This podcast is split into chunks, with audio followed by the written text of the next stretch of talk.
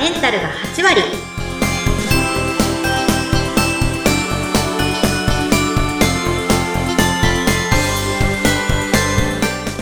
いらっしゃいませ吉川の旅子先生ですインタビュアーの土井さとみです。どうぞよろしくお願いいたします。よろしくお願いいたします女性のための頭皮改善サロン、フェムケアサロンキッカが、頭皮と心と体のお話を悩める女性の皆さんにお届けして、あなたをまるっと元気にしてくれる番組です。横先生、キッカにいらっしゃるお客様は、髪のお悩み解決解決しようと一生懸命ですよね。そうなんですよ皆さん一番最初にやることがシャンプーの成分を調べたりマッサージしたり、まあ、ありとあらゆることを調べて試してっていう方がねほとんどでまあいろんな努力をしてらっしゃるんですよね。うん、そうですよね。で、それだけまあ頑張ってもなかなか変化が見えないから、キッカにいらっしゃるんですよね。はい。もう、シャンプーの成分やマッサージの前に、とにかくちょっと順番が間違えていて、まず、順番違いますか？うんそうなんですよね。あの、うん。うん、ちょっと情報がね、多すぎるっていうのもあるんですけど、うんうん。まず頭皮環境について知ってもらえるといいかなと思います。旅行先生、頭皮環境が先なんですね。はい、結果では頭皮環境の大切さを強くお伝えしているんですけれども、まあ頭皮環境といえば、うん。まあ、身近なところで言えば、かゆみ。もう四六時中かゆいよとか、あ。あ、頭がかゆいと。はい、頭のかゆみに結構悩んでる方が多かったり、うん。あと、は頭皮ニキビ、うん、とか、あうんとまあ、あ、ボロボロと皮がむけてくる、フケがもう落ちてくるよっていうことで、まず最初に、まあ、頭皮なので皮膚科に駆け込む女性が多いみたいなんですね。あ、でもそうですよね。ニキビができたら皮膚科に行ったりしますもんね。そうですね。皮膚科が思いつくと思うんですけれども、もう結局皮膚科で治らなくてっていうことでご相談に来られる方も多いんですね。うん、うん、うん、うでん。今日は皮膚科でも解決されなかった場合のお話なんですけど、はい。うん、医療従事者でもないくせにって 思って聞きたくない方はね、聞かなくて大丈夫です。すきらかんとおっしゃってますが、まあね、はい。あの、えー、横先生の立場で頭皮環境のお話をしてくださるっていうことですね。はい、たまにね、言われるんで、ちょっとね、布石置いちゃったんですけど。そんなこと言われるんですね。たまにね、言われるんですけど、あの、まあ、皮膚科で解決された方は良くて、ね、あの、あされなかった場合の、うんうん方のね、お話なんですけど、はい。あの最近私が気になるのが、インスタを開いたりとかすると、女性の薄毛は病気ですっていう、すごい怖い広告がよく流れてくるんですよね。ええ怖いじゃないですか。うん病気なんて言わないで。そうそうそう、病気って大きく出ちゃうんですけど、あの実は頭皮環境が原因で薄毛抜け毛につながる女性が大半なんですよ。うん、そうなんですか。病気病気なんて。まあ実際本当に病気っていうのもあるんでしょうけど、存在するんでしょうけど、はいそれ。以外が理由っていう場合が大半っていう印象なんですね。はい、もちろんです。あの、もちろん病気の方も、あの、いらっしゃるのは事実なんですけれども、あの、ほとんど、あの、ちょっとしたこと、頭皮環境が原因だよっていう、まあ、頭皮環境が原因が大きいっていう場合も多くって、うん。で、あの、それを知らない方が本当に多かったのが、まあ、印象的だったんですよね、ここ数年。うーん、そうですか、そうですか。これじゃあ、そうなると、まあ、頭皮環境を改善すれば、変化って出てくるっていうことですよね。うん、もちろんです。もちろん、全員とは言ってないですよ。全員じゃないですけど。はい。あの、うちのサロンではかなりの割合で、あの、ちょっとしたこと、ちょっとしたことというのは頭皮環境ですね。そちらで改善傾向がもう出ていますね。うーん、そうですか。あの、最初の方でね、その、老けが出るとか、なんかお悩みいろいろあるっておっしゃってましたけれど、はいえーどういうタイプがあるんですか？主に頭皮トラブルの診断名として、油が原因の脂漏性脱毛と、老けが原因の非光性脱毛、この二つに大きく分かれる頭皮トラブルの診断名になります。うーん、大きく二つあるんですね。油と老はじめけですね。うん。あ、あ、油と老け、油と老け。すごい、あ、す あっさり言うと油とフケですね。そうなんですよ。そうそうそうそう。でもこれ、ちょっと気になる方いるでしょうね。この二つって意外とみんなつ、この油とフケだよって言うとわかるじゃないですか。わかります、わかります。なんかベタベタするなっていう感じとか、はい。そうじゃなくてもね、肩の上になんか白いもの積もってるなとかね。うんうんうんうんうん。自覚ありますよね。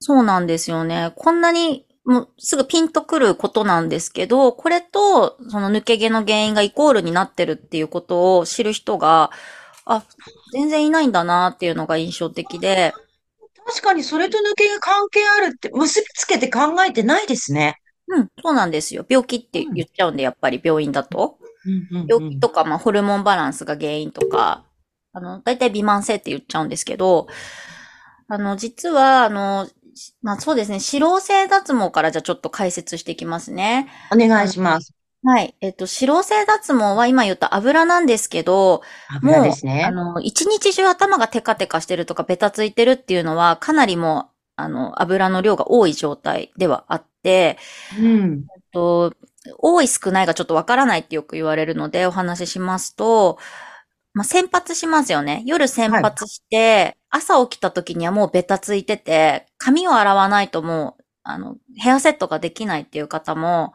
えもう絶対脂漏性脱毛の方に分類されます。ああ、夜洗って朝もうベタベタっていう。うん、あの、午前中でもう持たないみたいな、あの、女の子も結構いるんですけど、あの、それだとかなり多い状態。あとは、おでこにニキビが結構繰り返しできたりとかう、んうんうんうん、おでこにニキビできるのは、まあ若い女の子に多いんですけど、おでこニキビがなかなか治らないっていう方は、結構前髪を下ろした時に、なすだれみたいな感じ？こう、串を通した時に、こう、さらっとしない。あの油がベタベ多いからタっとする。うん、そうです。あの、生え際のところって皮脂腺がもう集中しちゃっているので、過剰に出ることによって詰まりを起こしちゃう。で、おでこにニキビがもう結構増えちゃってるよっていう時は、油がもう多いよっていうサインなので、一番わかりやすいかなと思います。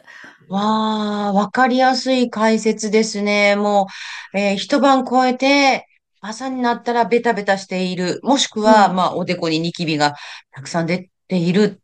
これちょっと注意信号ということで考えておいた方が良さそうです。はい。頭皮ニキビを繰り返す方も一緒で、まあお顔と一緒ですよね。あの、原因としては、脂質物をよく食べたり、お酒を毎日浴びるように飲んだりとか、あと、まあうちでは多いのは甘いものをいっぱい食べたりとか、スナック菓子食べたり、あとはストレス性、寝不足なんかでも皮脂の量っていうのはすごく増えてしまうので、ええ寝不足も関係あるんですね。寝不足関係あります。それ言うと、よく徹夜すると頭がギトギトだったなんてね、お話もね、聞きますけど、ああ、なんとなくわかる気しますね。なんかこう、シャワー浴びたのにおかしいなみたいなね。徹夜するとっていうのは、あ寝不足ってダメですね。ダメです。頭痒くなっちゃうんで。あかゆくなっちゃうんですね。痒くよくないじゃん。はい、その油の蓄積によって抜く抜け毛っていうのは、あの、毛根の近くにこう溜まっていきますので、それが抜け毛の原因につながっていきます。じゃあ、この油の量を減らすというかね、う管理ができるといいですね。コントロールできるとね。そうですね。で、同じく非構成脱毛も一緒で、まあ、老けなので、これはわかりやすいですよね。もう老けが出す、あの、出すぎることで毛穴をまず詰まらせてしまって、あの、毛乳頭っていう、あの、毛根の近くにあるものなんですけど、髪の毛の成長をコントロールする司令塔のことを毛乳頭って言うんですけど、そこに悪影響を及ぼしてしまって、あの、抜け毛が増える原因になっちゃう。髪の毛を作るのに邪魔になっちゃうってことですね。わかりやすく言うと。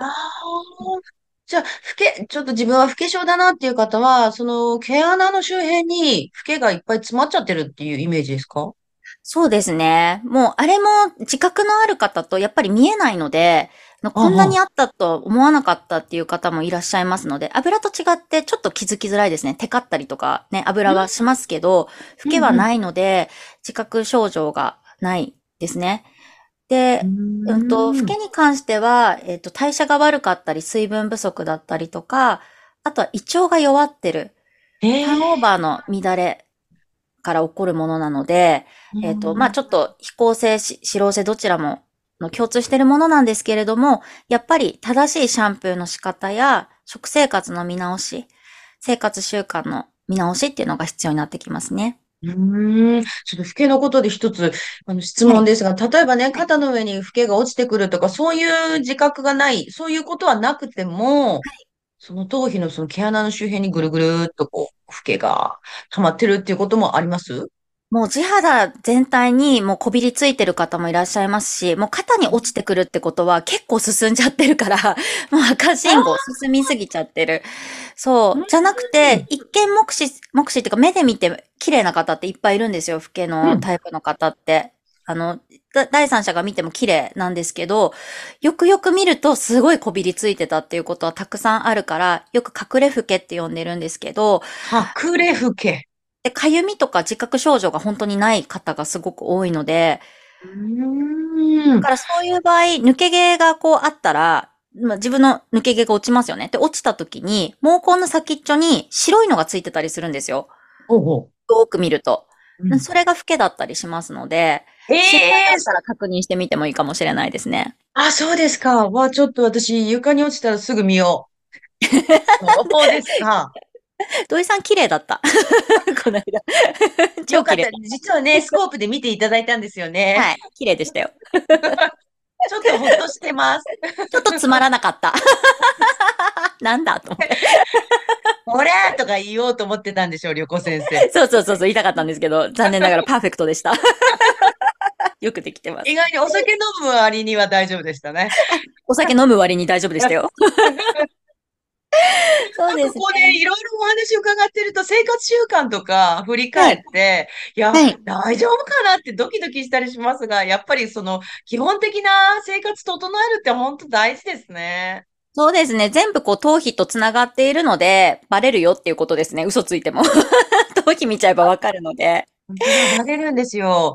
ねえ。もうね、はい。どう、どうにもこうにもならなかったっていう方は、やっぱりちょっと考えるといいですね。